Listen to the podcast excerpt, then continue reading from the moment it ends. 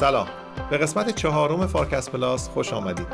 اکانومیست در شماره 23 آوریل خودش یک پرونده ویژه رو به بانکداری مرکزی اختصاص داده با هفت مقاله. در این هفت مقاله در مورد تاریخ تحولات بانکهای مرکزی در دنیا اهداف بانکهای مرکزی دستور کار اونها تنوع رفتار بانکهای مرکزی و اثرگذاری و اثربخشی سیاست پولی و همچنین آثار اجتماعی مداخلات بانک مرکزی در اقتصاد صحبت میشه. موضوعات مهمی که به نظر می‌رسه چشمانداز و دورنمای بانکداری مرکزی رو توضیح میدن. ما این پرونده ویژه رو دستمایه یک میزگرد قرار دادیم که امروز برگزار کردیم در استودیو دانشگو با حضور آقای دکتر سید علی روحانی معاون اقتصادی مرکز پژوهش‌های مجلس شورای اسلامی آقای دکتر سید علی مدنی زاده رئیس دانشکده مدیریت و اقتصاد دانشگاه صنعتی شریف و آقای دکتر امیر کرمانی استاد دانشگاه برکلی آمریکا. طبیعتا ما نرسیدیم در این گفتگو همه ابعاد این پرونده رو باز بکنیم اما سعی کردیم مسائلی که برای مخاطب ایرانی مهمه رو در این گفتگو پوشش بدیم. از اینکه به گفتگوی ما گوش می‌دید و نگاه می‌کنید ممنون. آقای دکتر روحانی بانک مرکزی در یک اقتصاد چه کار است؟ ببینید کارکرد بانک مرکزی در طول یک سده اخیر خیلی متفاوت بوده و تغییرات جدی داشته توی مراحل مختلف. از بعد از بحران بزرگ دهه سی و حالا خصوصا بعد از جنگ جهانی که نگاه بکنیم عملا اوائل بانک مرکزی یه جورایی تأمین مالی کننده دولت بوده. تأمین مالی کننده برای جنگ خریدار اوراق دولت و عملا در خدمت دولت بود. بعد از جنگ های جهانی عملا کارکرد عمده بانک مرکزی رفت به سمت تامین مالی توسعه زیر ساختا یا تامین مالی توسعه یا تامین مالی در واقع زیر ساخته اقتصادی توی کشور اروپایی رو دارم عرض می‌کنم. منتها خب این مدل در واقع رابطه دولت با بانک مرکزی تبعات تورمی جدی داشت چند تا شوک مختلف هم تو اون دوره داشتیم. دیگه یواش یواش از دهه مثلا 70 80 به بعد دیگه یه اجماعی شکل گرفت روی اینکه بانک مرکزی تک هدفه بشه یا حداقل هدف اصلیش هدف کنترل تورم باشه. این وضعیت تقریبا ادامه داشت. هرچند با چند تا در بحران مالی هم مواجه شدیم. منتها تا پیش از بحران مالی 2007 عملا کارکرد بانک مرکزی در کشور اروپایی و آمریکا عمدتا کنترل تورم بعد از اینکه مواجه شدیم با بحران مالی خب و در واقع اون عوامل مالی پشتیبانی کننده و بحران ساز که خب مثلا نوع مدیریت قیمت دارایی ها نوع نگاه بانک مرکزی و توجه بانک مرکزی به حوزه بازارهای دارایی اینها باعث شد که عملا یکی از کارکردهای مهم بانک مرکزی بره به سمت اصلاحات مقرراتی ناظر به ثبات مالی و در ثبات مالی بیاد بشینه دو توی اهداف اصلی بانک مرکزی. حالا باز مجدد تقریبا بعد از ده سال که ما مواجه شدیم با در واقع پاندمی اتفاقی که افتاد یه تعدادی کارکرد دیگه به بانک مرکزی مجدد ملحق شد. از اینکه در واقع پشتیبانی کننده از رشد از در واقع جلوگیری از در واقع رکود تشدید رکود حتی تأمین مالی دولت در برای جلوگیری از رکود. مجدد می‌خوام عرض بکنم که یه تعدادی از کارکردها به بانک مرکزی اضافه شد.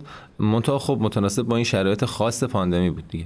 حالا الان باز این بحث توی در واقع ادبیات خیلی به صورت جدی داره مطرح میشه که الان این چند هدف شدن بانک مرکزی که تحت تاثیر چند تا شوک جدی خارجی بود این داره باعث میشه که عملا از اون هدف اصلی که تو چند دهه قبل به این جمعندی رسیده بودیم که هدف اصلی بانک مرکزی کنترل تورم باشه داره اون رو مختل می‌کنه.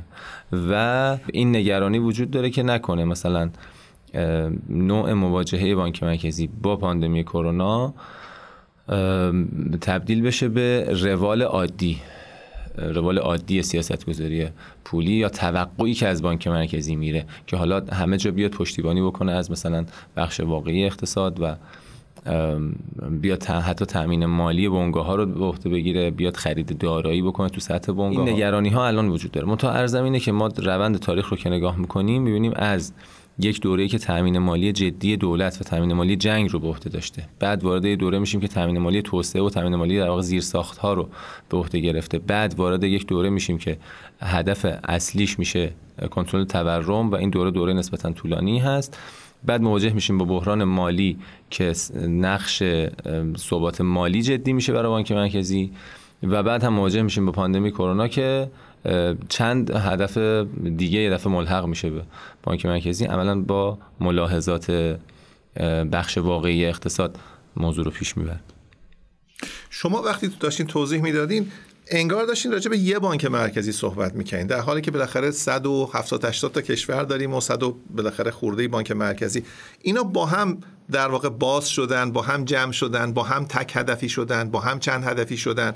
یا نه در واقع در پس ذهن شما دارین راجع به چند تا معدود بانک مرکزی منتخب صحبت می‌کنیم اینی که عرض کردم عمدتا بانک های مرکزی کشور اروپایی و آمریکا بود. شاید بشه گفتش که بقیه کشورها به نوعی با یک تأخیر زمانی پیرو اینها بودن. البته استثناءاتی هم داریم به صورت جدی. مثلا فرض بکنید تو دوره هایی بانک مرکزی ژاپن بانک مرکزی کره الان بانک مرکزی چین اینها خب نقش های خیلی جدیتری در واقع غیر از هدف کنترل تورم داره بهشون داده میشه. خصوصا تو اون قسمت تامین مالی توسعه و زیرساخت و اینها. سایر کشورهای در حال توسعه خیلی من دستبندی روشنی تو ذهنم ندارم. ولی تقریبا بخش عمدهشون حالا که حضور ذهن دارم دنبال کننده همون روندی بودن که توی کشور اروپایی و آمریکا طی شد. منتها تعدادی از کشورهای شرق آسیا نقش جدیتری برای بانک مرکزی در اهداف توسعه قائل بودن و هستن.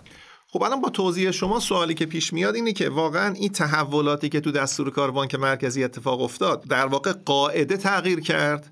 یا نه قاعده از اول قصه تورم بود بحران مالی که آمد یه چیزی اضافه شد به اون قاعده بحران مالی که تمام شد دوباره باز تورم بود. بعد کرونا اومد تامین مالی اضافه شد کمک به دولت اضافه شد. کرونا که تمام بشه دوباره برمیگرده با قاعده اصلی. یعنی ما داریم راجع به یک قاعده و چندین استثنا صحبت می‌کنیم. یا نه. واقعا داریم راجع به دستور کاری صحبت می‌کنیم که به در طی زمان تکمیل شده و انگار داره به یه بلوغ می‌رسه. ببینید حالا این ممکنه توش اختلاف نظر به صورت جدی وجود داشته باشه. تو ادبیات هم ظاهرا اختلاف نظر هست. من جنبندی خودم عرض می‌کنم. به نظر میاد که اون اتفاقی که بعد از جنگا میفته جنگای جهانی و تأمین مالی توسعه میشه در واقع کارکرد مهم بانک مرکزی. خب اون یه دوره ای از بانک مرکزی. بعد شاید بشه گفت به یک بلوغی می‌رسه مجموعه سیستم حکمرانی که کار کرده اصلی بانک مرکزی رو ببره به سمت تورم کنترل تورم. و واقعا از اون فاز قبلی جدا بشه. توی ثبات مالی هم خب دستور کار اصلی و مهم نبود. یعنی تصریح مثلا در قانون که ما بگیم که ثبات مالی به عنوان یکی از دو هدف و سه هدف و اینها خب نبوده. به صورت ضعیف حالا نگیم ضعیف بگیم به صورت ضمنی ثبات مالی رو داشتن به عنوان هدف منتها در توجه جدیتر بعد از بحران مالی بهش میشه. منتها اینکه بعد از پاندمی میایم به سمت در واقع مجموعی از کارکردهای جدید برای دوباره در واقع بانک های مرکزی شاید بخشش متاثر از این باشه که اون هدف کنترل تورم تا حد زیادی داره اتفاق میفته. یعنی ما داریم در مورد تورم 2 درصد صحبت می‌کنیم که حالا این تورم دو درصده می‌خواد بشه. مثلا 5 درصد و در ازاش می‌خوایم یه گین دیگه به دست بیاریم جلوگیری بکنیم از یک مثلا خیلی عظیم بیکاری یا یک رکود شدید. که خب شاید یه جورایی بشه گفت هم اتفاقی که بعد از بحران مالی میفته هم بعد از پاندمی یه جورایی درس هایی که از بحران دهه آمریکا گرفته شد. که نوع سیاست گذاری پولی و نوع عکس عمل بانک مرکزی به تحولات بخش واقعی اقتصاد یا بخش مالی اقتصاد به شدت می‌تونه آثار تشدید کننده رکود یا کوتاه کننده رکود داشته باشه. لذا اونجاست که بانک مرکزی میاد یه اکت فعال نشون میده به قیمت از دست دادن حدی از تورم یه سری اهداف دیگه ای رو تامین می‌کنه. منتها باز تاکید می‌کنم ما داریم در مورد تورم مثلا زیر 5 درصد داریم صحبت می‌کنیم. که میگیم حالا مثلا یه درصد اینو بدیم در ازاش در واقع خروج از رکود یا پیشگیری از رکود رو به دست بیاریم. مجموعا من به نظرم میاد که روند یه روند تکامل با مجموعه ای از در واقع استثناها حالا اینکه آیا این روند تکاملی رو ما از ابتدا بخوایم توصیه بکنیم به مثلا کشور در حال توسعه بگیم شما از الان که می‌خوای شروع بکنی با فاز تامین مالی دولت شروع کن بعد برو تو فاز تامین مالی توسعه بعد برو تو فاز کنترل تورم. این واقعا لزوما نمیشه ازش این برداشت کرد. درسته اون روند تکاملی بوده ولی توصیه که شما به کشور در حال توسعه می‌کنید لزوما این نیستش که همین الان برو سر آخرین پله ای که اونها هستن. دکتر مدنی زاده الان آیا میشه این جمع بندی رو بکنیم؟ که ما یه سازمان همه کاره داریم یا چند کاره داریم یه چاقو سوئیسی داریم که شما متناسب با نیازی که دارین یه بار چاقوش رو باز می‌کنین یه بار قیچیش رو باز می‌کنین یه بار ممکنه ازش استفاده پیشگوشتی یا هرچی بکنین.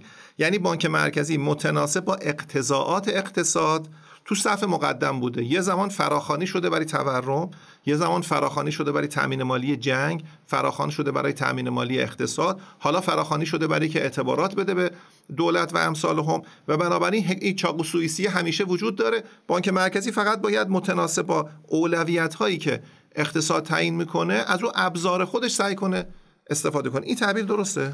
ارز کنم که حالا من باشد با یه تعبیر دیگه ای بخوام بیان بکنم. به طور در مجموع کلا چه سیاست های اقتصادی که تو کشورها پیاده میشه چه قواعد در واقع اقتصادی که گذاشته میشه قانون ها و اینها. برداشت من اینه که این خیلی در مجموع یک فرایند تکاملی رو داره. یعنی یک سری اتفاقاتی تو کشورها میفته ازش درس آموز به خصوص کشورهای توسعه یافته که در واقع لیدرهای اقتصادی هستن. یه سری شوک‌های بزرگی توش اتفاق میفته. در پاسخ به اون شوک‌ها در واقع سیاستمدارا و سیاستگزارا و سیاستگزار اقتصادی یک سری اقداماتی رو انجام میدن. از اون اقدامات یک سری درس آموزهایی در میاد. نظریات اقتصادی تکمیل میشه. اونها میره حالا میشه در واقع benchmark practice برای بقیه در واقع کشورها.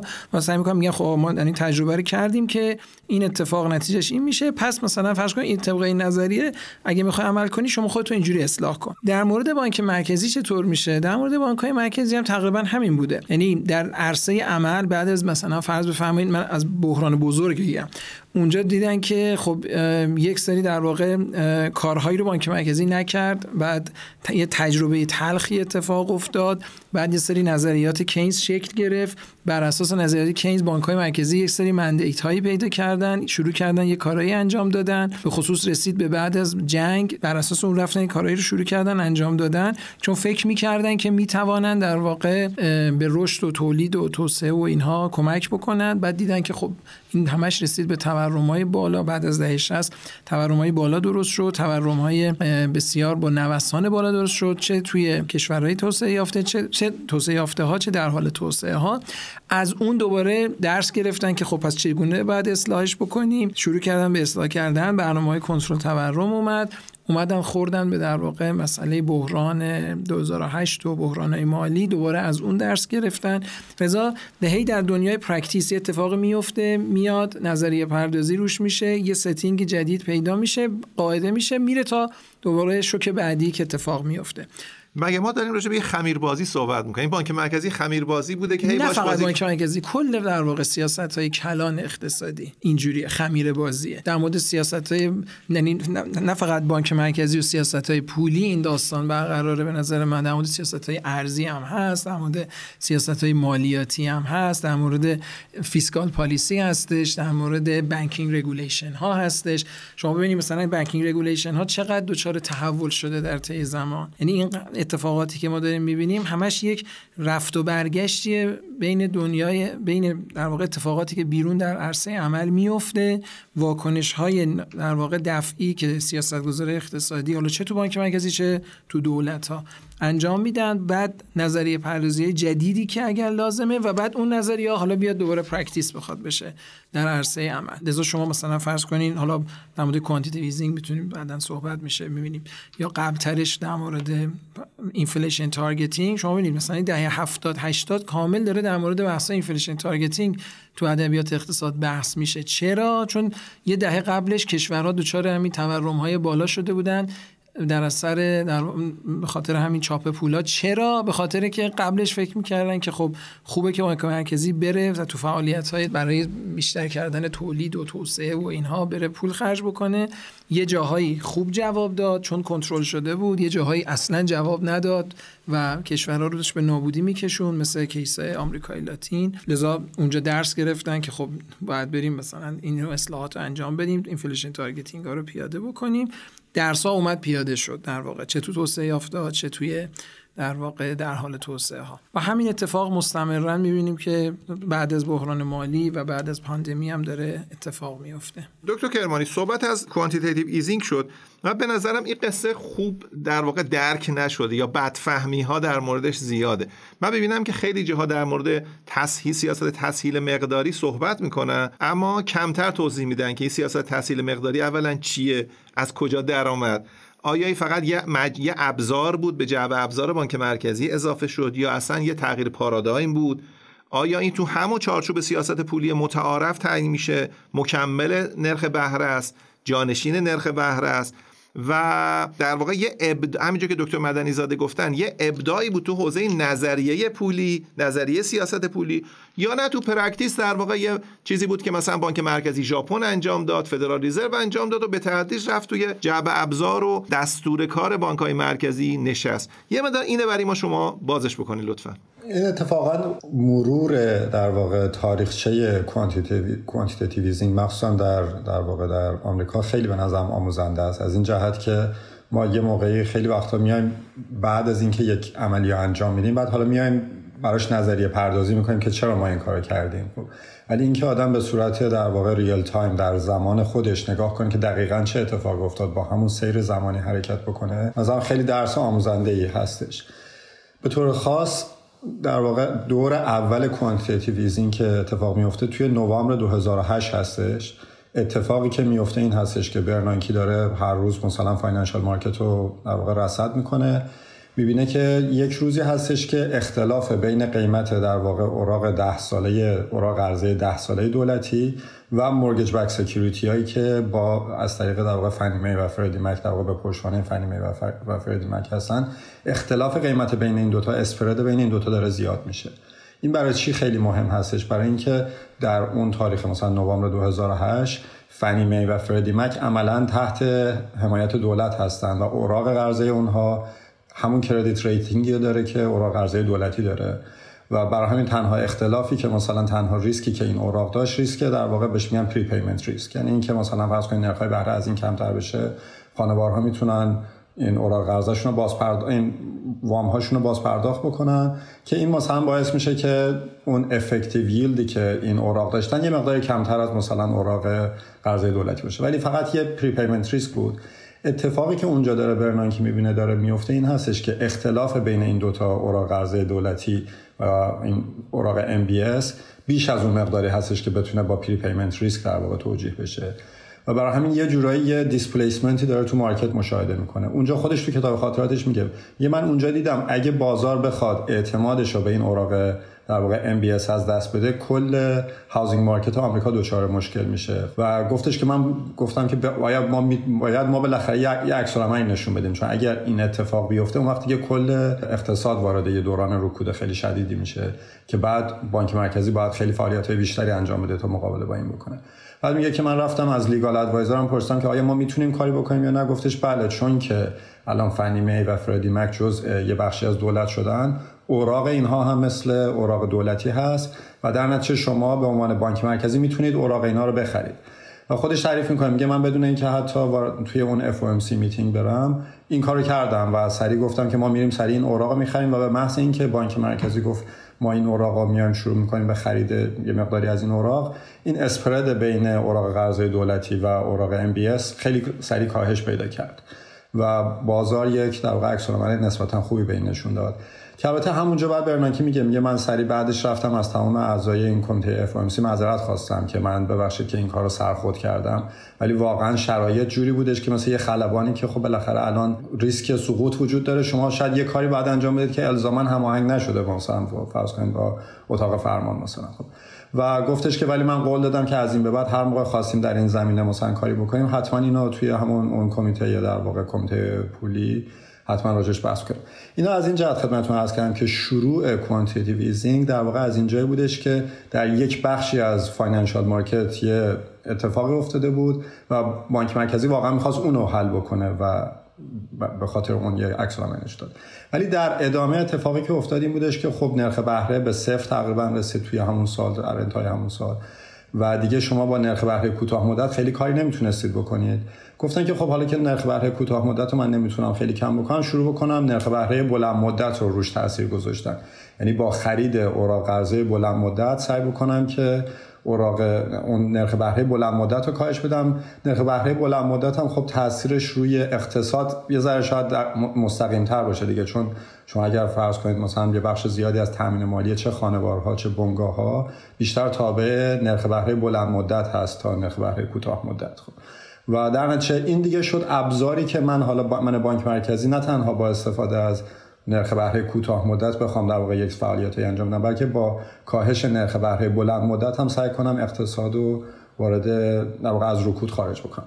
این حالا یه قسمتش هست یعنی فدرالیزم اینجا به عنوان بازارساز در واقع وارد بازار شد. بله یعنی دقیقا نکته همین هستش که توی اون اولین باری که این اتفاق افتاد دقیقا به عنوان liquidity provider به یه بخش مهمی از financial market در وارد بازار شد خب. و البته قبل از این ما چندین تا در واقع liquidity facility مختلف داشته که فدرال رزرو در سال 2007 و 2008 به مثلا فرض کنید money market fund ا به مثلا فرض کنید asset-backed commercial paper ها برای مثلا یه سری securitized product ها به عنوان در واقع liquidity short-term liquidity provider وارد عمل شده بود. ولی اینجا به عنوان کسی که نه به صورت در واقع effective می‌خواد یه بخشی ایجاد تقاضا بکنه برای یعنی فقط بحث liquidity provider نیستش. داره قشنگ به عنوان یک خریدار این این اوراق وارد بازار میشه و در نتیجه خب قیمت این اوراق می‌بره بالا یا به عبارت دیگه نرخ بهره اینها رو میاره پایین. این شروع قضیه بودش و بعد خب دیگه دیدن که اتفاقا چه ابزار قدرتمندی هست. این که ما بیایم به طور مستقیم نرخ بهره بلند مدت رو تاثیر گذار باشیم. خب دلیلش هم این هستش که در واقع تئوری های قدیمتر financial market این بودش که خب وقتی financial market خیلی efficient باشه شما خیلی فرقی نداره که از کجای این financial market یک effective demand ایجاد بکنید ولی تئوریایی که ما بعد از این دیدیم که خیلی اتفاقا شواهد آماری بیشتری در حمایتش هستش این هستش که تئوری هایی هستش که میگه که نه اتفاقا بخش های مختلف financial market ممکنه یه segmentation ی داشته باشه. یعنی اون تقاضایی که برای اوراق قرضه بلند مدت هست شاید متفاوت باشه با اون تقاضایی که برای اوراق قرضه کوتاه مدت هست. و اینم نیستش که الزاما تمام این player های financial market دارن آربیتراژ می‌کنن بین این قسمت های مختلف financial market برای همین اگر شما حتی بیاید تقاضا رو مثلا به صورت خاص به یه قسمت از market target بکنید می‌تونه تاثیرگذاریش روی اون قسمت بیشتر از بقیه قسمت باشه. این بحث در واقع مثلا preferred habitat models نمی‌دونم فرض کنید segmented financial market. این بحث خیلی بعد از این در واقع این اتفاقی که ما دیدیم در عمل افتاد خیلی توسعه پیدا کرد و شواهد آماری خیلی زیادی در حمایت از این تولید شد.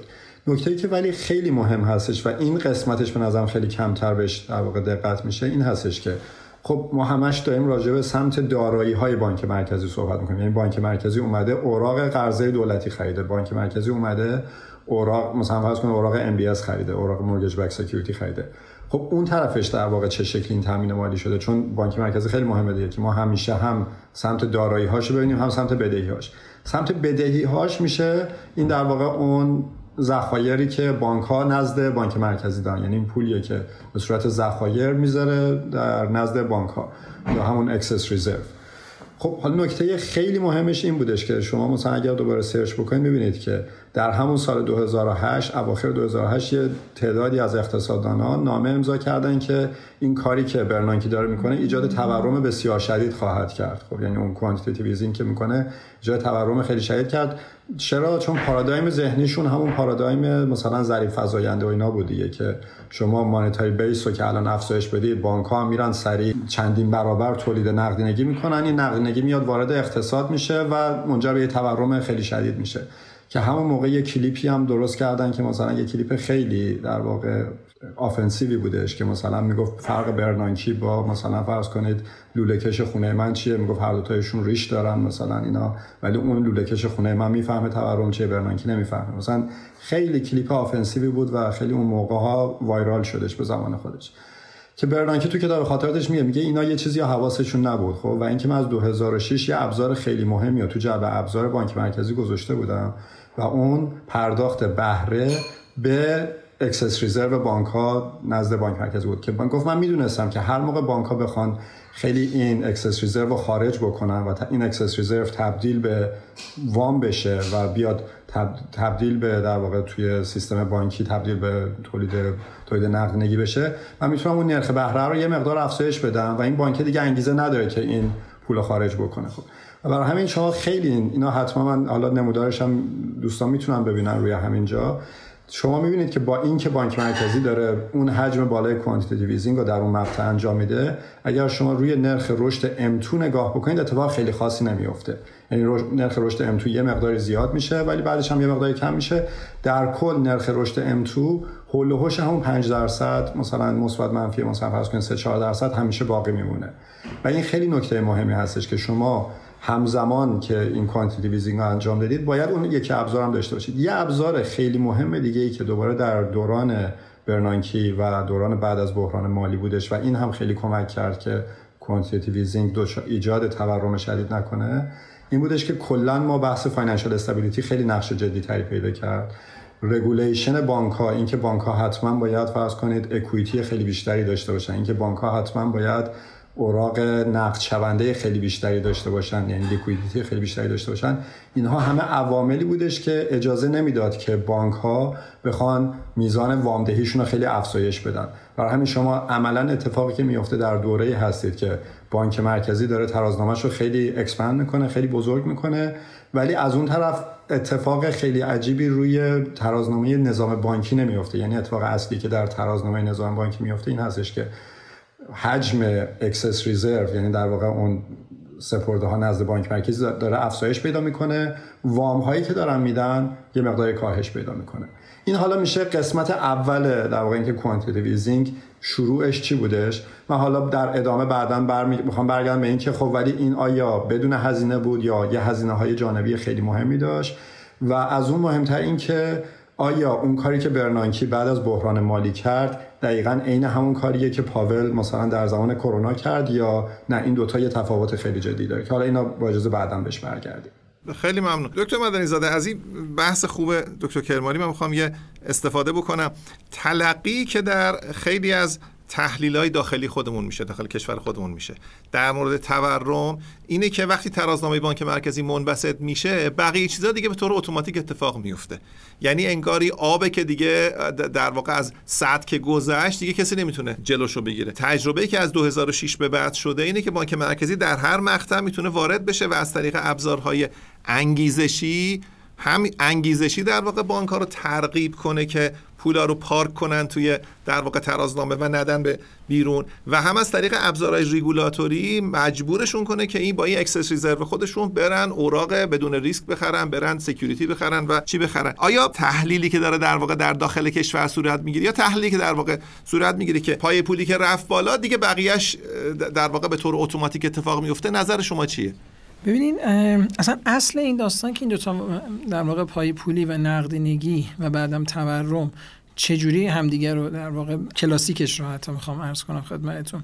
اینها شما نگاه بفرمایین لزوما اینطور نیستش که یک به یک با هم دیگه باشه. یعنی شما یه زمانها در طول تاریخ در واقع کشورها کشورهای مختلف وقتی آمارهای پولی و در واقع قیمتها و نرخهای بهره رو نگاه می‌کنیم اینها مثل در واقع این ستاره های جفت هستن که با هم حرکت می‌کنن. در طول تاریخ اینو با هم میدیم که اینا با هم حرکت می‌کردن. ولی معنیش این نبوده که نل به نل می‌رفتن. یعنی زمانهایی بوده که پای پولی ممکن بوده بره بالا نقدینگی با یه تأخیری بره بالا. ممکن بوده که یه زمانی نقدینگی با در واقع بره بالا بعد مدت پای پولی بره بالا یا برعکس. و همینطور اثر تخلیهش رو تورم. این عرض می‌کنم چون اتفاقا توی تحلیل هایی که بعضا حتی همین روزا هم میشنویم خیلی زیاده. گفته میشه که نقدینگی در سالهای 93 تا 96 مثلا رشد خیلی بالایی داشته ولی تورمزایی نداشته. خب این اصلا نکته که توی ادبیات کلاسیک اقتصاد هم چیز عجیبی نیستش اصلا. چه برسه حالا بخوایم بذاره در واقع بحث غیر کلاسیکش رو بخوایم بکنیم. این نظام اولا این رابطه در واقع پایپولی نقدینگی و تورم در عین اینکه با هم در میان مدت بلند مدت با هم بالا پایین میشن ولی در بازه های کوتاه مدت لزوما اولا با هم دیگه بالا پایین نمیشن. این نکته یک. لازم ممکنه شما یه لگ های لگ های زمانی رو ملاحظه بفرمایید. حالا نکته دوم که برمیگرده به این بحثی که الان شما فرمودین وقتی که ما جعبه ابزاری برای بانک مرکزی نداشت جعبه ابزارهامون در واقع محدود باشه خب عملا خب بانک مرکزی نمی‌تواند این در واقع رابطه رو بتونه کنترل جدی تری روش داشته باشه. اونجا همونطور که دکتر کرمانی توضیح دادن بانک مرکزی ابزار داشته از این ور پای پولی رو داشته میبرده بالا liquidity provision انجام می‌داده برای بانک ولی از اون ور داشته روی excess reserve ش سود پرداخت می‌کرده و در نتیجه به قول برننکه دکمه دست خودش بوده. اون افسار در واقع نقدینگی کامل در اختیار خودش بوده که با چه سرعتی این آبی که گذاشته پشت صد از اونور بره وارد در واقع اکانومی بشه و حتی مثلا بحث بود تا 2014 که آقا بالاخره تا کی این کوانتیته ویزینگ ادامه پیدا می‌کنه؟ کی نرخ بهره میاد بالا؟ دقیقا یه پالیسی رولی رو اعلام می‌کنه که آقا هر وقت مثلا آن اومد تا 5 درصد. بعد ما تازه اون موقع شروع می‌کنیم در واقع بیاریم بالا. از اولا ابزار داره ابزارهای متعدد داره که بخشیش ابزارهای سیاس از جنس سیاست پولیه از جنس liquidity provision هستش از جنس پرداخت در واقع سود و اینها هست و همینطور banking regulation ها. یعنی با خود در واقع انواع اقسام regulation هایی که روی بانک ها می‌تونه پیاده بکنه می‌تونه در واقع کنترل بکنه در کوتاه مدت. در بلند مدت طبیعتا نه اینا بالاخره همدیگر رو واقع نعل به نعل هم جلو خواهند رفت. خیلی قدرت و ابزار برای بلند مدت لزوما وجود نداره که بتونه فاصله بندازه بین مثلا فرض کنین حالا پای پولی تورم نقدینگی نرخ بهره. و اینجا می‌خوام استفاده کنم یک نکته که به درد کشور خودمون می‌خوره اینه. اون بانک مرکزی می‌تونه این کارا رو بکنه که در واقع گفتم جعب ابزار داره که استقلال داشته باشه. یعنی بانک مرکزی که در سیاست پولیش در عملیات پولیش در target هایی که داره به کار می‌بره در regulation های بانکی در جمع کردن بانک ها در اعمال کفایت سرمایه اعمال liquidity ratio ها استقلال عملیاتی داشته باشه استقلال هدف گذاری داشته باشه. اگر قرار باشه که از بیرون مستمراً بهش بخواد دستور داده بشه که خب این کارو بکنی کار نکنی بانکو جمع کنی بانکو جمع نکن نمی‌دونم این حالا فعلا زیر سیبیلی رد کن اینجا بیا به اینجا وام بده به اونجا وام نده فعلا نرخ بیار پایین نرخ ببر بالا. این خب طبیعتا اصلا ما در مورد یه دنیای دیگه ای داریم صحبت می‌کنیم. بانک مرکزی می‌تواند ثبات اقتصادی ایجاد بکند ثبات مالی ایجاد بکنه. تو شرایط مثلا دو بحران 2008 بتونه اقتصاد جمع کنه تو شرایط پاندمی بتونه کمک کنه که با دولت اقتصاد جمع کنه. از این استقلال برخوردار باشه. وگرنه اگر بخواد گوش به فرمان باشه میشه اتفاقی که مثلا فرض کنیم برای مثال توی برزیل افتاد از بعد از دهه هفتاد. شما می‌بینید همینطور این سیاست های تامین مالی از طریق بانک مرکزی اتفاق افتاد هی افتاد و هی رفت رو تورم و هی نمی‌تونستن کنترل کنن. چون هی از بیرون از طرف دولت مستمرن فشار می اومد و بانک مرکزی مجبور بود به در واقع به این چاپ پول ها و پایین نگه داشتن نرخ بهره. نتیجهش هم خب آمدن می‌شد تورم های غیر قابل کنترل. دکتر روحانی مگه برداشتی که از صحبت های دکتر کرمانی کردم این بود که در واقع چنین نیست که رابطه بین سیاست پولی و نظارت بر بانک ها دو تا دستور کار مستقل از هم باشه. رئیس کل بانک مرکزی می‌توان از ابزارهای مقرراتیش و نظارتیش بر بانک ها استفاده کنه. اونجایی که سیاست پولی ممکنه یه اتفاق بیفته مانع در واقع اون هزینه های جانبی بشه. بنابراین در سمت در واقع سمت دارایی بانک مرکزی که منبسط میشه چنین نیست که سمت بدهیاش که منبسط شد دیگه این در واقع کار دست بانک مرکزی خارج شده. می‌توانه از ابزار مقرراتیش استفاده کنه این کار رو. نظر شما اینه که این دوتا می‌تونه مکمل هم باشه. یعنی عملا حتی حتی اگر بانک مرکزی فقط کنترل کننده تورم باشه ابزار نظارت بر بانکاش می‌تونه اینجا کمک کنه به توان کنترل کننده خوبی باشه. درسته؟ یک مطلب مهم این که فرمودن اتفاقاتی که توی بحران مالی افتاد به شدت اثر داشت توی اصلاح نگاه اقتصاددانان به پدیده بانک و پول و بانکداری مرکزی و اینها. یعنی شاید بشه گفتش که بعد از بحران مالی ما یه شیفت جدی داریم تو نگاه خصوصا بانک های مرکزی به بانک و پول و ابزارهایی که در اختیارشون هست و حتی نوع مدل سازی های اقتصادیشون و موارد دیگه. می‌خوام عرض بکنم که یعنی چه چه اتفاقی افتاد؟ چه تغییر نگاهی شد همین ببین نگاهی که مبنای تصمیمات سیاست پولی برنانکه بود دقیقا این این تمایز بین پای پولی و نقدینگی و علیت یک طرفه از سمت پای پولی و نقدینگی رو ایشون کاملا متوجهش بود که این علیت یک طرفه نیست. و اساسا نقدینگی ماهیتا موجود متفاوتی با پای پولیه. در واقع پول بانکی با پول بانک مرکزی کاملا متفاوته و شما ابزارهایی دارید برای اینکه اثرگذاری پای پولی بر نقدینگی رو کاملا در اختیار افسارش در اختیار خودتون باشه همون ایام مثلا مقالات مختلفی نوشته می‌شد مثلا S&P یه مقاله داشت با عنوان اینکه repeat after me banks do not and cannot lend their reserves. یعنی شما نگرانی اینو داشتی که سمت ریزرو ها ریزرو در واقع سمت بدهی ترازنامه بانک مرکزی منجر به رشد وامدهی بانک ها و همه اینها بشه. اساسا در واقع نکته که هست که اون رزرو ها نیست که داره وام داده میشه. بانک ها بر مبنای یک نظام انگیزشی که دارن که در اون نظام انگیزشی حجم رزرو هست نرخ بهره رزرو هست و موارد متعدد دیگه و مقررات بانکی. و مقررات بانکی بر مبنای اون مجموعه اون نظام انگیزشی تصمیم می‌گیرن که آیا وام جدید خلق بکنند سرمایه گذاری جدید بکنند یا نکنند. ترازنامه‌شون رو منبسط نکنند خب این خیلی مفهوم مهمی بود. یعنی ضریب فزاینده چیزی نیست که رو سنگ نوشته و نمیشه تغییرش بدیم بگیم هفته شش دیگه کاری نمیشه دقیقاً.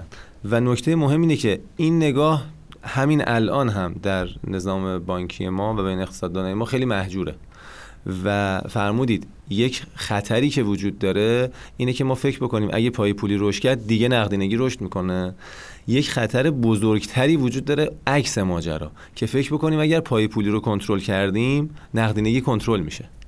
اتفاقی که توی سالهای 92 تا 96 افتاد آقای دکتر مدنی زاده بهش اشاره کردن این اشتباه دوم بود که چون تلقی یک طرفه داشتیم و خیلی خطی می‌دیدیم ماجرا رو گفتیم خب من پای پولی رو میبندم نقدینگی هم به تبعش کنترل میشه تورم کنترل میشه پس ما دیگه رسیدیم به تورم تک رقمی. در صورتی که نظام انگیزشی خلق نقدینگی بانک ها سر جاش بود و داشت کارشو می‌کرد. شما فقط رشد رزرو رو سعی کردید ببندید که تو کوتاه مدت هم تونستید ببندید. ولی به صورت درونزا میشه گفت در واقع اصطلاحا لایبیلیتی دریون ترازنامه بانک مرکزی رشد کرد.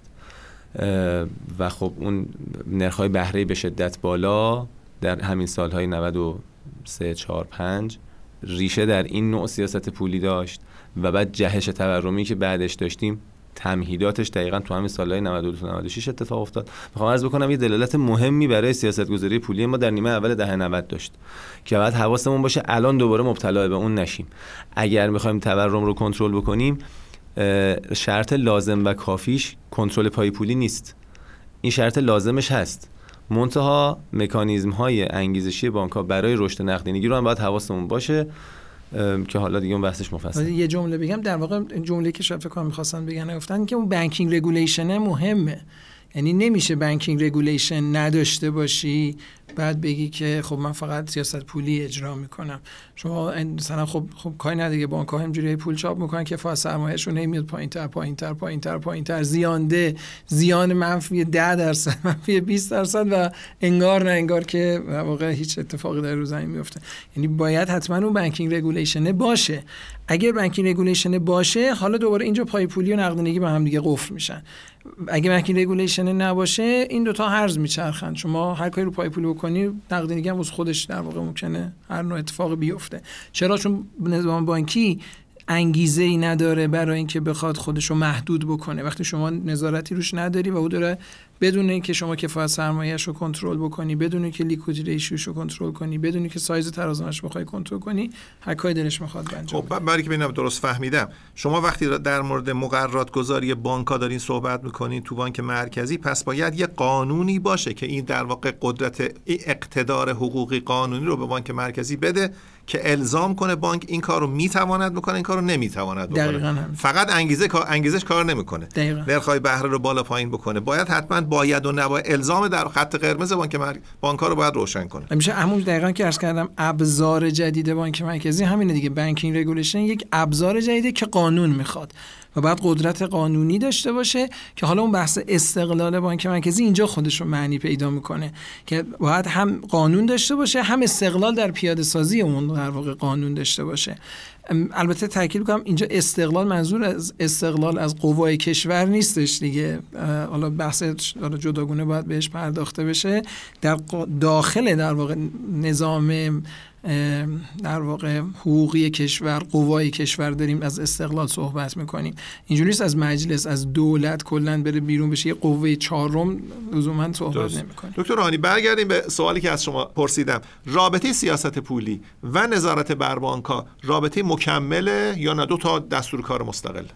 من مقدمه که عرض کردم دقیقا ناظر به همین در واقع سوال شما بود. اینکه اساسا اگر ما فکر بکنیم که با سیاست پولی و با ابزارهای سیاست پولی مثل بازی کردن با نرخ بهره یا با کنترل های مقداری پولی می‌تونیم پای پولی رو کنترل بکنیم و به طبع کنترل پای پولی نقدینگی خود به خود کنترل میشه و در واقع خلق نقدینگی بانک ها خود به خود کنترل میشه این یه اشتباه بسیار مهلکه.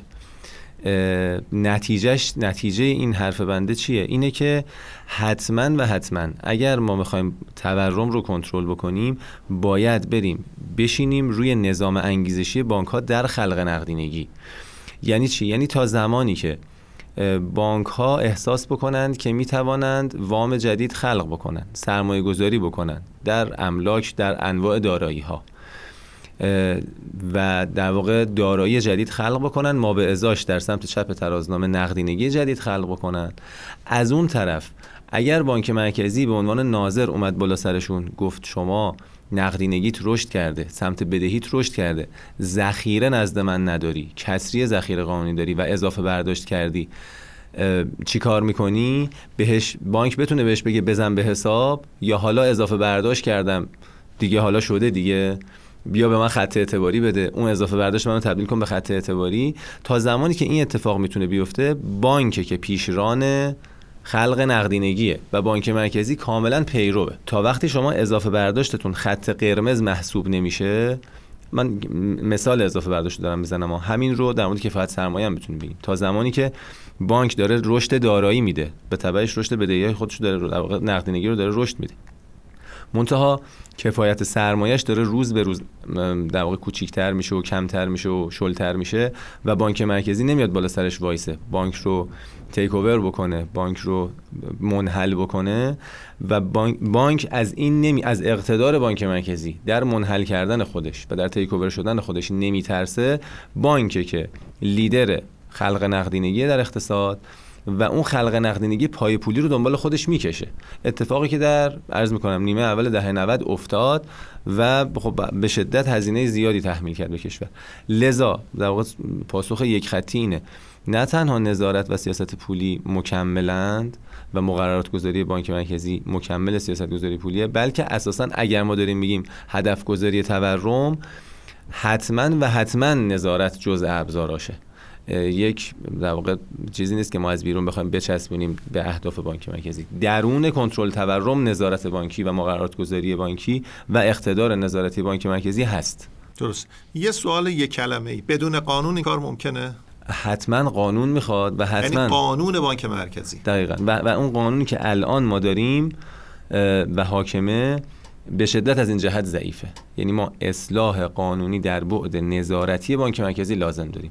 نظارت هم که عرض می‌کنم یعنی هم اصطلاحا ability to act بانک مرکزی اختیارات کافی برای اعمال قدرت داشته باشه و هم willingness to act یعنی شما تعارض منافعش رو تونسته باشی کنترل بکنی.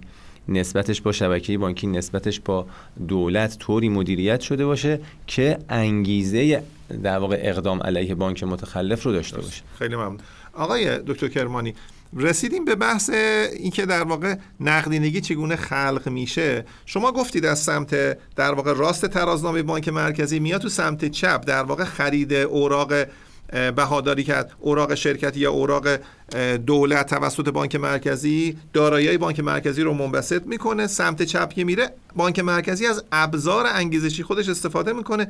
اجازه نمیده بانک ها excess reserve رو تبدیل به وام کنن. این فرایند خلق نقدینگی رو برامون توضیح میدین که چگونه پایه پولی تبدیل میشه به نقدینگی. بله این حتی من یه ذره دقیق تر بخوام برگردم به اون بحث قبلی. باید اینجوری بگیم که کل نظام بانکی در هر لحظه داره یه مقدار نقدینگی خلق می‌کنه و یه مقدار نقدینگی انهدام در واقع می‌کنه معدوم می‌کنه خب. و اینکه چه مقدار نقدینگی در کل داره خلق میشه یا از بین میره این دقیقا برمیگرده به اون نظام انگیزشی و قانون رگولاتوری نظام بانکی که شما دارید. در حال حاضر اون اصلی ترین چیزهایی که شما دارید فرض کنید که یک بانکی هستش که می‌خواد سود خودش رو حد اکثر بکنه ولی اون constraint های اصلی اون قیود اصلی که بر اون حاکم هستش اولین مهمترین قید در واقع اون قید کفایت سرمایه هستش. کفایت سرمایه یعنی چی؟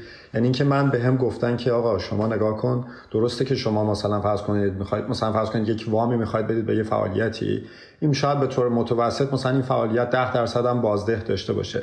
ولی برای توی بانک من نمی‌خوام که شما از در واقع دیپازیت استفاده بکنی برای اینکه ریسک این فعالیت اقتصادی پوشش بدید من می‌خوام مطمئن بشم که سرمایه آورده بانک به اندازه کافی هستش که 99 ممیز 99 دهم درصد حالات در واقع بدترین حالت ها رو پوشش میده. یعنی من میام میگم که آقا return این پروژه متوسط یه متوسطی فرض کنید داره خب؟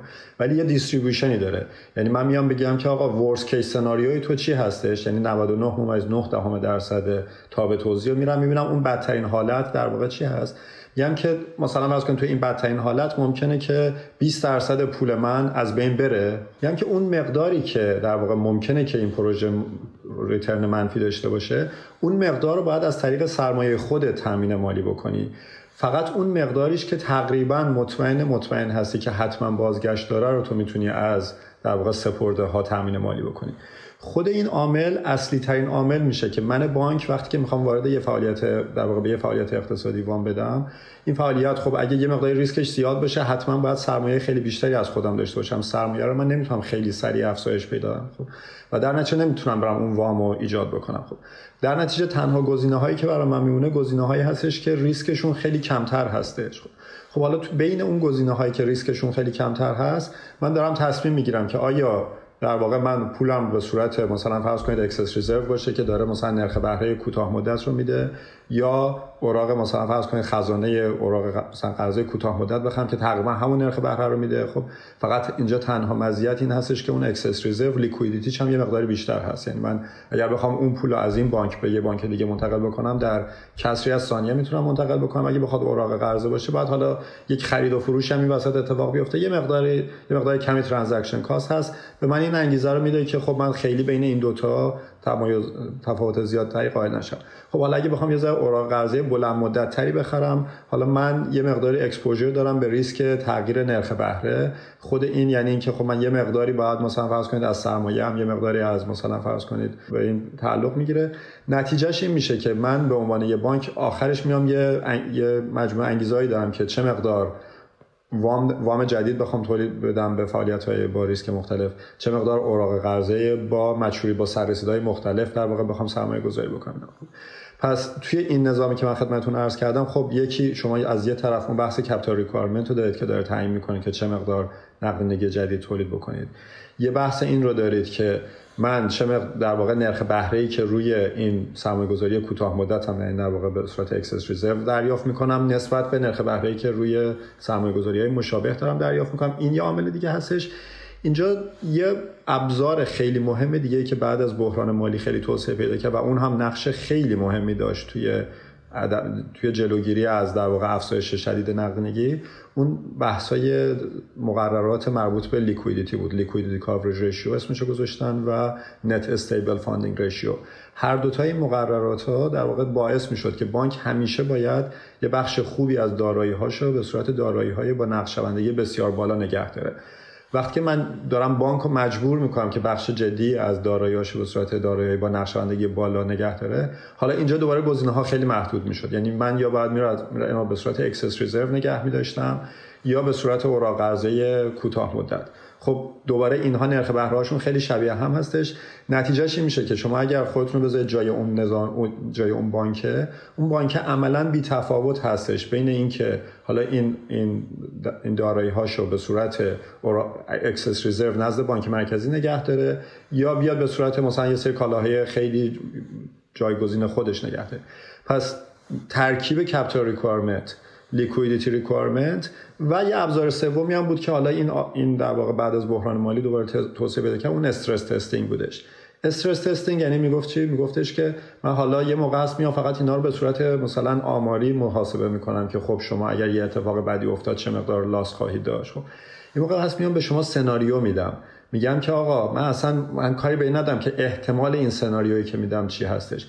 من می‌خوام بهت بگم که شما فرض کن یه سناریوی خیلی بد رو متصور بکنید سناریویی که توی اون مثلا فرض کنید نرخ بیکاری در آمریکا مثلا میشه 10 درصد نرخ مثلا فرض کنید نکول مثلا شرکت ها میشه مثلا فرض کنید 5 درصد. یه سناریویی میدم میگم که من می‌خوام مطمئن شم که حتی اگر این سناریو اتفاق افتاد بانک شما به اندازه کافی سرمایه داره که اون هیچ هیچ ضرری معطوف به در واقع سپرده گذارا نشه. این ابزار چرا ابزار خیلی مهمی هستش؟ برای اینکه من هر لحظه بخوام که این نظام بانکی رو محدودتر بکنم اون سناریوها رو یه ذره بدترش می‌کنم.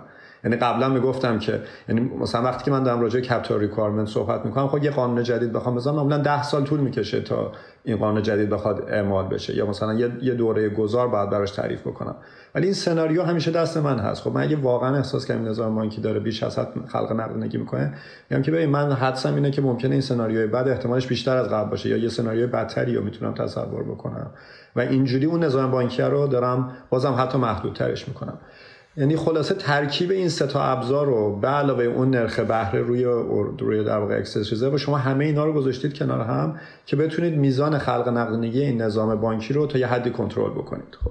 البته من بازم می‌خوام برگردم که همه این کارا رو هم کردیم. یه نقطه سوراخ دیگه ای ما داشتیم که به نظر میاد از اون نقطه سوراخ بدی خیلی گزیده شدیم. ولی اون نقطه سوراخ تو نظام بانکی نبود. توی financial market بود ممنون آقای دکتر کرمانی. آقای دکتر روحانی همین سوال ما می‌خوام یه بار دیگه از شما بپرسم. فرایند خلق نقدینگی نه بر اساس در واقع منطق فنی حسابداری ترازنامه ای به لحاظ رفتاری واقعا چگونه میشه؟ نقدینگی خلق میشه. ببینید تصمیم گیرنده در مورد خلق نقدینگی فقط و فقط بانک ها و این تصمیم رو بر مبنای اون چارچوب انگیزشی و مقرراتی که در اقتصاد کلا و به طور خاص توسط بانک مرکزی تأمین شده می‌گیرند. ما می‌تونیم شرایطی رو متصور باشیم. ببینید بانک های ما خیلی خوب ماهیت بانک رو شناخته بودن و این ظرفیت خلق پولش رو. این کیس هایی که می‌خوام عرض بکنم کیس های واقعیه شما می‌تونید بانکی رو متصور باشید که پیش بینی افزایش یا جهش قیمت املاک رو داره. این بانک می‌تونه اراده بکنه و با یک صاحب ملک صاحب ساختمون صاحب زمین وارد مذاکره بشه که من این زمین ارزشمند رو از شما می‌خرم 100 میلیارد تومن پیش بینی اینو داره که یه جهشی ظرف یک دو سال آینده اتفاق خواهد افتاد. این صده میشه 500 میشه 400 هم همینطور با اون مالک وارد این مذاکره بشه که من اینو ازت می‌خرم منتها پولی رو که بهت میدم نزد خودم سپرده کن. کجا می‌خوای ببری؟ هر جایی بهت سودی میدن من نیم درصد بالاتر بهت میدم. اینجا بانک صرفا با یک اراده خلق نقدینگی می‌کنه در حساب اون مالک ملک. بدون اینکه هیچ نیازی به هیچ چیز دیگه داشته باشه. و چون توافق کرده نگران خروج سپرده یا به تعبیر خروج ذخایر خودش هم نیست. صاحب یک دارایی میشه با خلق پول از هیچی که انجام میده اینجا اگر بانک مرکزی رگولاتور مقتدری باشه میاد بالا سرش میگه این 100 میلیاردی که شما خلق کردی از در واقع ذخیره قانونی ما به ازای این رو نداری. یا تأمین کن یا ببرم تو فرند انحلال. اگر بانک مرکزی در واقع مقتدر نباشه این میشه اضافه برداشت بانک از بانک مرکزی. بانک مرکزی باهاش همراهی می‌کنه خط اعتباری بهش میده. عملا پای پولی رشد می‌کنه در ازای این تصمیمی که بانک گرفت برای سود خودش. و اون پیش بینی جهش قیمت ملکی که داشت. این کیس اضافه برداشت. به همین ترتیب شما می‌تونید بیاد در مورد سرمایه این حرفو بزنید. اگر بانک مرکزی رو سرمایه بانک ها نظارت جدی نداشته باشه بانک ها می‌تونن دارایی هاشون رو بیش ارزش گذاری بکنند ملکی که 50 میلیارد میارزه 150 میلیارد ارزش بذارن. تسهیلاتی که مشکوک الوصول شده ذخیره براش نگیرن. ارزشش در واقع کاهش پیدا نکنه. با این مجموعه کارها که در شرایط فقدان نظارت قوی اتفاق میفته دارایی هاشون رو بیش ارزش گذاری بکنن. از اون طرف حالا بدهی ها که روشن مجموعه در واقع حسابای بانکیه این مازاد دارایی هایی که دارایی مهمه تبدیل بشه به در واقع سود بانک. بانک باهاش سود شناسایی بکنه با همون سود مهمی که شناسایی می‌کنه افزایش سرمایه بده. یعنی شما در غیاب نظارت بانکی می‌تونید دارایی مهم سود موهوم و سرمایه موهوم درست بکنید و کفایت سرمایهتون رو ظاهرا خوب نشون بدید. می‌خوام بگم حتی مقررات شما ممکنه update باشه ولی نظارت شما نظارت ضعیفیه. حسابرسی شما حسابرسی ضعیفیه. تو این شرایط بانک ها حسن سوء استفاده رو می‌کنن. از ظرفیت خلق پولی که شما در اختیارشون گذاشتید. پس عنصر فعال در خلق نقدینگی بانک و صرفا بر مبنای سود خودش تصمیم می‌گیره که آیا خلق پول بکند یا نکند. سودش رو چی تعیین می‌کنه؟ اون مقرراتی که بانک مرکزی گذاشته و اون اقتداری که در اعمال نظارت داره. شما چند بار از واژه اقتدار استفاده کردین؟ یعنی ما الان اگر مثلا میگیم بانک مرکزی باید اقتدار داشته باشه یعنی مثلا بانک مرکزی باید بیشتر کار کنه باید مثلا با بانک ها با آمرانه صحبت کنه باید مثلا تلفن برداره داد بزنه نامه تند بنویسه. در قیاب قانون بانک مرکزی اصلا حرفش نافذ هست به بانک ها یا نه؟ وقتی میگیم اقتدار یعنی بانک ها از بانک مرکزی باید حساب ببرن. درست یعنی احساس بکنن که در واقع تهدیدهای بانک مرکزی باید باورپذیر باشه برای بانک ها لزوما به این معنی نیست که کتکشون بزنه داد بزنه اینها. فقط این تهدیدهای بانک مرکزی باید براشون باورپذیر باشه. و فقط و فقط وقتی این اتفاق میفته که شما یه قانون محکم داشته باشید. قانونی که همین الان قانون داریم. منتها تصمیم بانک مرکزی برای اعمال یک جریمه نظارتی رو یک نهاد قضایی می‌تونه به راحتی متوقف بکنه یا نقض بکنه. این در واقع بی اقتداری کامل بانک مرکزی. کاملا همراه هم با شما نیاز به اصلاح قانون داره آقای دکتر مدنی زاده سوال آخر از شما. ما الان می‌بینیم بانک های مرکزی تو کشورهای ارز کنم که اروپایی اروپایی که بانک های مرکزی آمریکا بانک مرکزی ژاپن راجع به نابرابری و اهداف اجتماعی صحبت می‌کنن راجع به در مورد اشتغال ازشون خواسته میشه که مداخله بکنن در مورد گروه های کم درآمد خواسته میشه که صحبت بکنن. آیا اینا بانک مرکزی هایی هستن که دوران مبارزه با تورم رو پشت سر گذراندن؟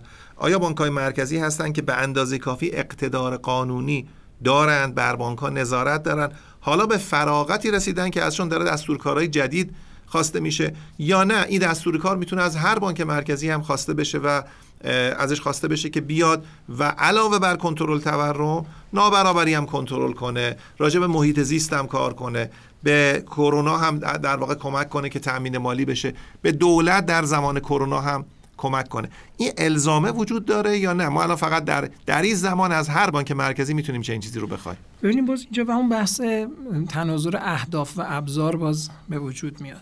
یعنی این وقتی داریم در مورد این هدف جدید داریم صحبت می‌کنیم باید ببینیم که متناظرش ابزارش هم وجود داره یا نه.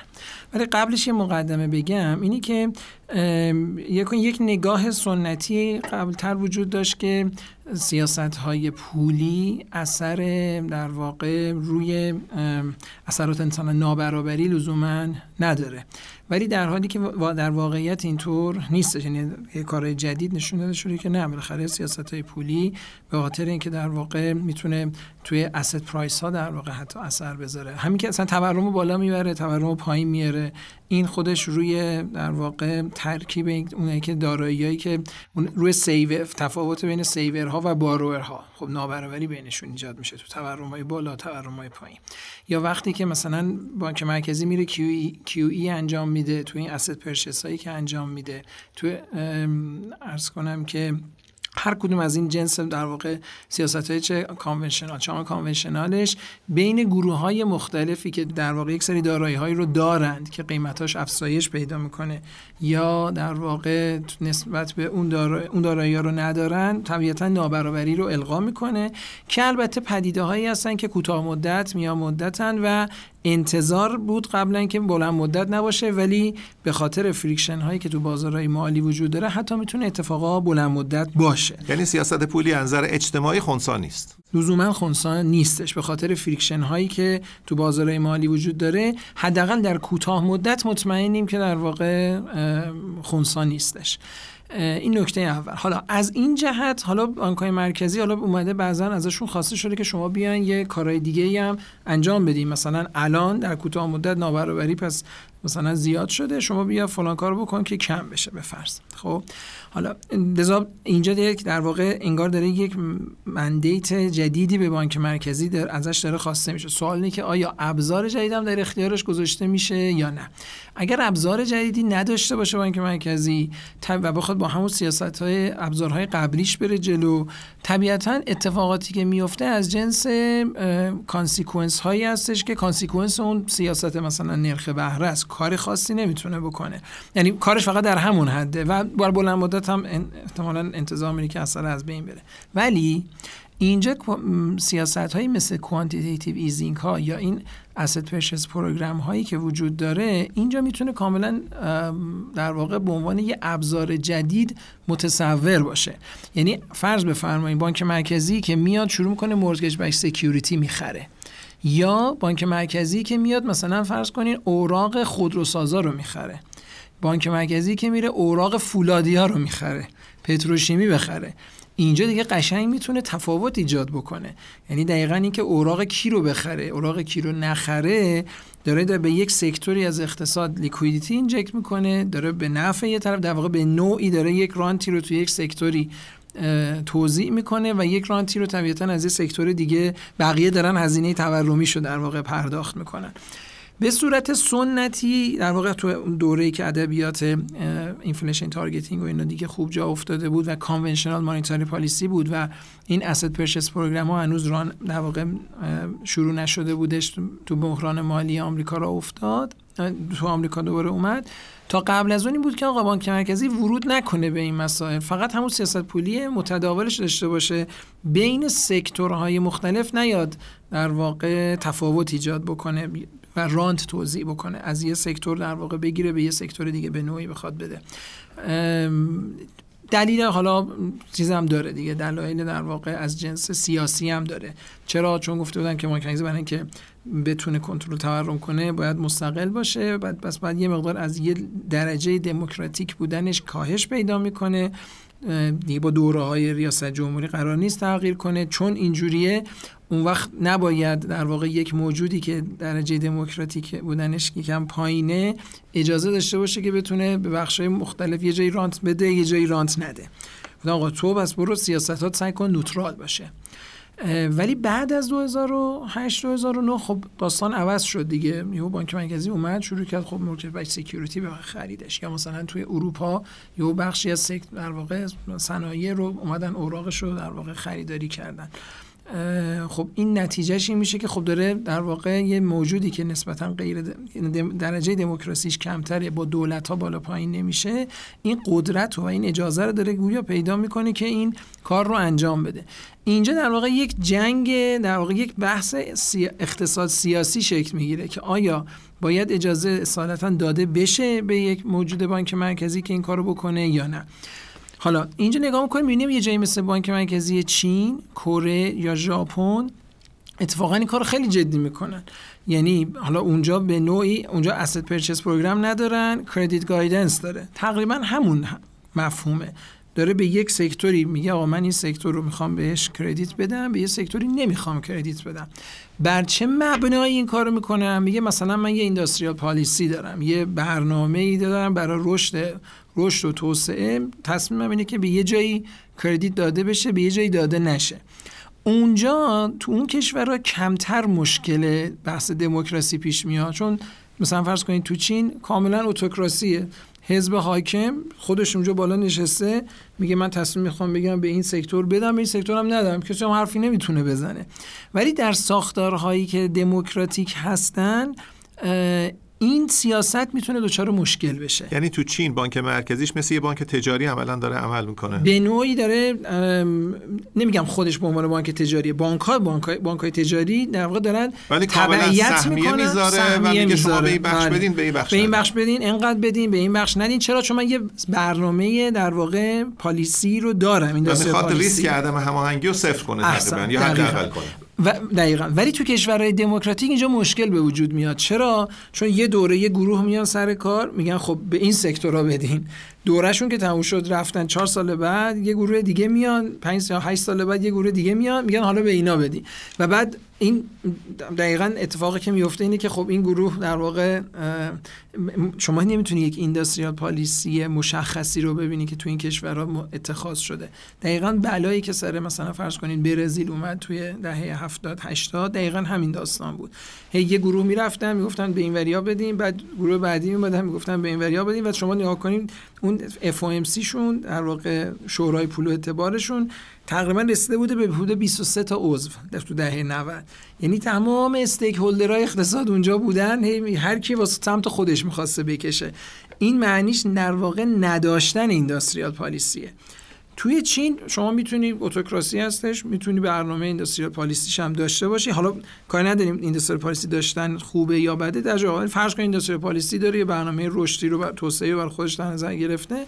طبیعتا بانک مرکزیش میشه یک ابزار خوبی برای اینکه بتونه این کردیت گایدنس رو انجام بده تا اون اینداستریال پالیسی محقق بشه. به لحاظ رفت و آمده گروه های سیاسی مختلف هم این اینداستریال پالیسی دچار مشکل نمیشه. ولی تو کشورهایی که دموکراتیکن این تبدیل میشه به تورم. چرا؟ چون شما نمی‌تونی هیچ برنامه رو کامل کنی. تا میای این ریلا رو بسازی یه گروه بعدی اومده میگه نمی‌خواد اینجا ریل بسازی. برو یه دیگه در واقع یه جاده بساز. در نتیجه این جاده ها و ریل ها و پروژه ها و شرکت ها هیچ کدوم به تولید نمی‌رسن تا در واقع اون اثر اون حدم پول اتفاق بیفته. فقط شما این پولا رو خلق می‌کنی و یه بخشش فقط عملا تولید میشه. درست خب در واقع صحبت شما بحث یه بحث دیگر رو باز می‌کنه که بعد بسیم یه آره. جلسه آره. بحث نابرابریه رو آره. حالا برگردم تو نابرابریش هم همینطوره. یعنی اینجا اگه میان که شما میگی که ببین چون بالاخره نابرابری از این جنسی که خب من به یه گروهی مثلا فرض کنیم یا به گروه ف... به یه گروهی که فقیر هستن شما بیا وام مسکن بده. خب؟ اینجا من در واقع دارم ورود می‌کنم به یک در واقع سیاست آن کانونشنالی که به یه گروهی دارم. یک در واقع مزیتی رو دارم براشون ایجاد می‌کنم. از یه گروه دیگه دارم من می‌کنم. طبیعتا این اتفاق می‌تواند بیفتد یعنی خب جزء یک ابزار جدید دیگه. یعنی من یه ابزار جدید پیدا کردم که این کار رو انجام بدم. ولی باید ببینیم که آیا در سیستم دموکراسی بعدا به چرا مشکل نمیشه؟ آیا چهار سال دیگه یه گروه دیگه نمیان بگن چرا به اینا دادین؟ دیگه به اینا ندین بریم به یه جای دیگه بدین. یا وام اینا رو پس بگیرین بریم به یه جای دیگه بدین. خب یعنی این وقت هی رفت و آمده. این تلاطم سیاست ها باعث میشه که هیچ سیاستی سر جاش نشینه. همین نابرابری هم اون وقت هی مرتبا بالا پایین بشه و هی منابع بین گروه های مختلف اجتماع شروع کنه چرخیدن. هی منابع یه گروه یه بار بیاد دست نمی‌دونم کارآفرینا یه بار بره دست نمی‌دونم فقرا منابع یه روز بره دست نمی‌دونم تحصیل کرده ها یه روز بیاد بره دست تحصیل نکرده ها و پس در یه سیستم سیاسی غیر دموکراتیک بانک مرکزی می‌توانه جزء مکمل سیاست های صنعتی و اجتماعی باشه از طریق هدایت اعتبار اثر بخشی زیاد کنه و ناهماهنگی رو کم بکنه. اما اینکه واقعا چقدر نظر اقتصادی کار قابل دفاعی هست به نظرم یه بحث جدایی رو ولی اینکه آیا در بلند مدت هم می‌تونه اون نابرابری ها رو به اون سمتی که می‌خواد ببره یا نه؟ این الان خیلی تحت مطالعه است. یعنی هنوز داره روش مطالعه جدی داره صورت می‌گیره که آیا اثر بلند مدت هم می‌تونه داشته باشه یا نه؟ که تمام کرمانی بهتر می‌دونه من به نظر اگه اجازه بدین ما از هر کدوم از دوستان بخوایم دو دقیقه یه جنبندی بکنن بحثو چون دیگه طولانی شده بحث ما. دو دقیقه جمع‌بندی بکنیم و بحثمون رو تمام کنیم. آقای دکتر کرمانی اگر در واقع ختام بحث نکته دارید بفرمایید. فقط یه نکته خیلی مهمی که راجع به این بحث quantitative easing هستش این هستش که خب به هر حال کارکرد اصلی این سیاست این بود که نرخ بهره بلند مدت رو بخواد کاهش بده. نرخ بهره بلند مدت کاهش نرخ بهره بلند مدت به صورت مستقیم بیشترین تاثیر مستقیم روی قیمت دارایی ها داره. ولی نکته اصلیش این هستش که در واقع ساپلای دارایی های دارایی هایی که بلند مدت باشه نسبتا محدود هست. یعنی شما مثلا فرض کنید یه شرکت مثلا آمازون نمی‌دونم هر کدوم اینا وقتی بخوان افزایش سرمایه بدن این مدت زمان زیادی طول می‌کشه تا بخوان افزایش سرمایه بدن. ولی نرخ بهره مثلا یوهایی بانک مرکزی خیلی شدید کاهش میده. یا مثلا فرض کنید خانه های جدید بخواید بسازید زمان طول می‌کشه تا ساخته بشه. ولی نرخ بهره شدید کاهش پیدا کرده. نتیجهش این میشه که در کوتاه مدت تا میان مدت قیمت دارایی ها خیلی داره افزایش پیدا می‌کنه. و این قیمت دارایی خب چه کسانی بیشترین دارایی دارن؟ اما افرادی که ثروت بیشتری دارن. برای همین یه اتفاق خیلی مهمی که افتاده این هستش که این ابزار کوانتیتیو خب درسته ممکنه داره اقتصاد کلان رو مثلا فرض کنید تا به تقاضای کل رو تا یه حدی افزایش میده. ولی بخش بیشتر افزایشش از طریق افزایش تقاضای اقشار در واقع با ثروت بیشتر هستش که داره این اتفاق میفته و برای همین این اتفاقی که افتاده نتیجه خیلی مهمی که داشته این بوده که نمی‌تونیم بگیم که این سیاست های quantitative easing مخصوصا اونهایی که در دوران pandemic اتفاق افتاد اینها نقش خیلی مستقیمی روی افزایش نابرابری نداشتن. وقتی که ما این گزاره رو قبول بکنیم وقتی که بانک مرکزی نمی‌تونه بگه که من کاری به نابرابری ندارم. خود بانک مرکزی عامل این افزایش نابرابری بوده و در نتیجه شما باید هر چه سریعتر و حالا فکر کنید که خب پس اگر من این کار رو نمی‌خوام بکنم چی کار بکنم؟ یا آیا می‌تونم ابزار مکمل دیگه ای داشته باشم که این سیاست رو اصلاح بکنه؟ برای همین من فکر کنم این یه بحثی هست که الان خیلی این بحث جدی هستش و اون هستش که آیا ما می‌تونیم با استفاده از سیاست مالیات بر ثروت این در واقع اعوجاجی که سیاست پولی داره ایجاد می‌کنه رو اصلاح بکنیم؟ یعنی چی؟ یعنی اینکه شما فرض کنید که همون سیاستی که حالا به صورت سنتی شاید در زکات هم داشتید شبیه این رو. شما بگید که مثلا دو درصد ثروت نه دو درصد درآمد مثلا یه بخشی از درآمد. دو درصد ثروت افرادی که مثلا بیش از یک مقداری ثروت دارن در سال باید به صورت مالیات اینا با پرداخت بکنن به دولت. خب و به یه عبارتی یک سیاست باز توزیعی هم داشته باشید که اگر شما دارید یه سیاست پولی اعمال می‌کنید که این باعث افزایش نابرابری میشه ما به ازاش هم یه سیاستی داشته باشید که حالا خب یه بخشی از این افزایش ثروت بادآورده ای که برای یه بخش زیادی از جامعه یعنی برای اقشار ثروتمند جامعه اتفاق افتاده این باز توزیع بشه به به خود اقشار ضعیف جامعه.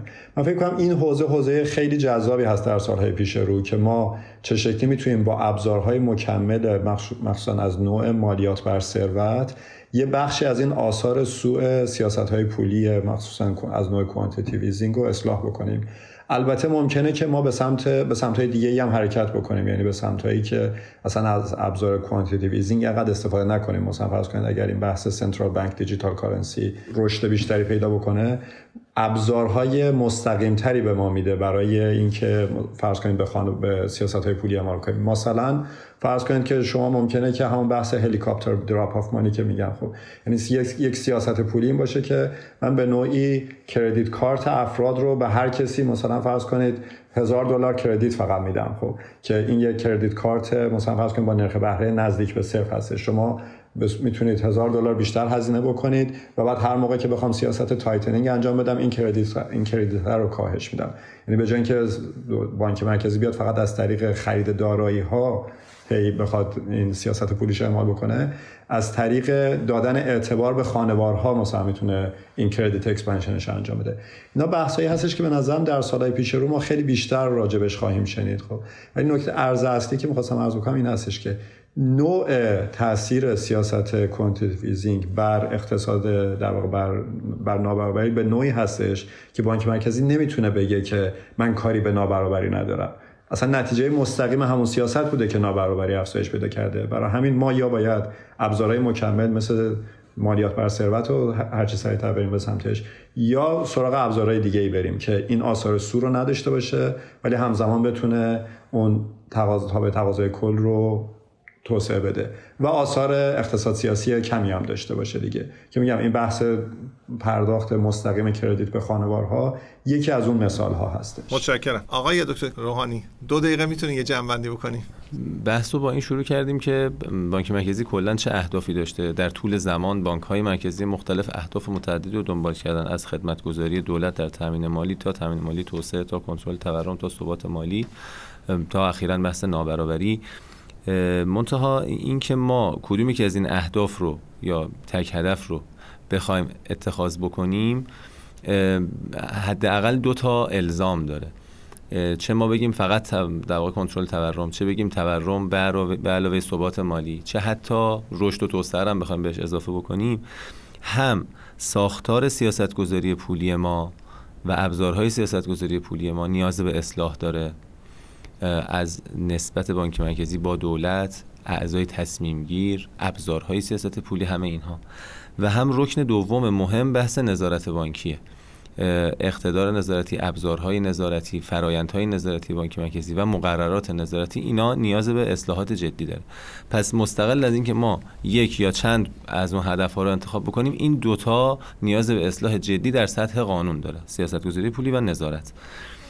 یک بحثی هم بالا انتها مطرح شد اینکه بانک مرکزی به هر حال تاریخ داره نشون میده که یک ابزار مهم و مؤثر در کنترل تورم هست در حتی توسعه می‌تونه باشه در در واقع مؤثر بر نابرابری هست.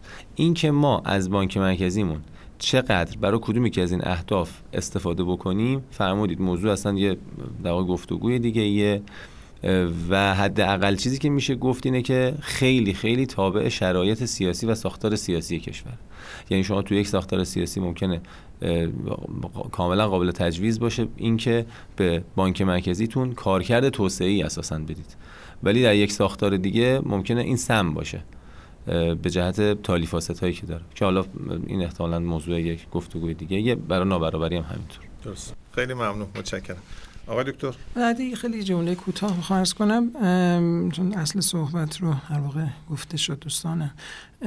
به نظرم آموزه ای که برای ما داره این بحث این استش که دانش اقتصاد در حالت کلی و بعدم به طور مشخص در حوزه در واقع بحث‌های پولی در حوزه بحث‌های ارز بحث‌های بانکداری مرکزی با نظام بانکی اینها یک دانش پویاست و رو به جلوه.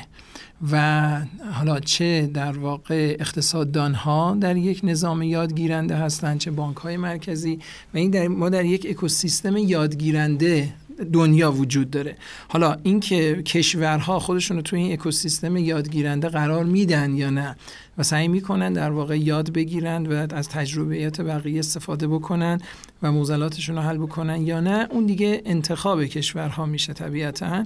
ولی اینکه در واقع می‌خوام تاکید بکنم که اینطور نیست من عقیده ندارم که یک چی قاعده کلی یک فرمول کلی وجود دارد یه روزی یک کسی گفته نوشته و همان باید بیان برن اون رو در واقع اجرا بکنن. نه یک در واقع پویایی وجود داره و هر روز بشر داره چه در حوزه نظر چه در حوزه تجربه در عمل دارن یاد می‌گیرن درس آموز میشه مستند میشه و در واقع کشورهایی سعی می‌کنن که اونو در واقع در عمل سعی کنن که به کار ببرن.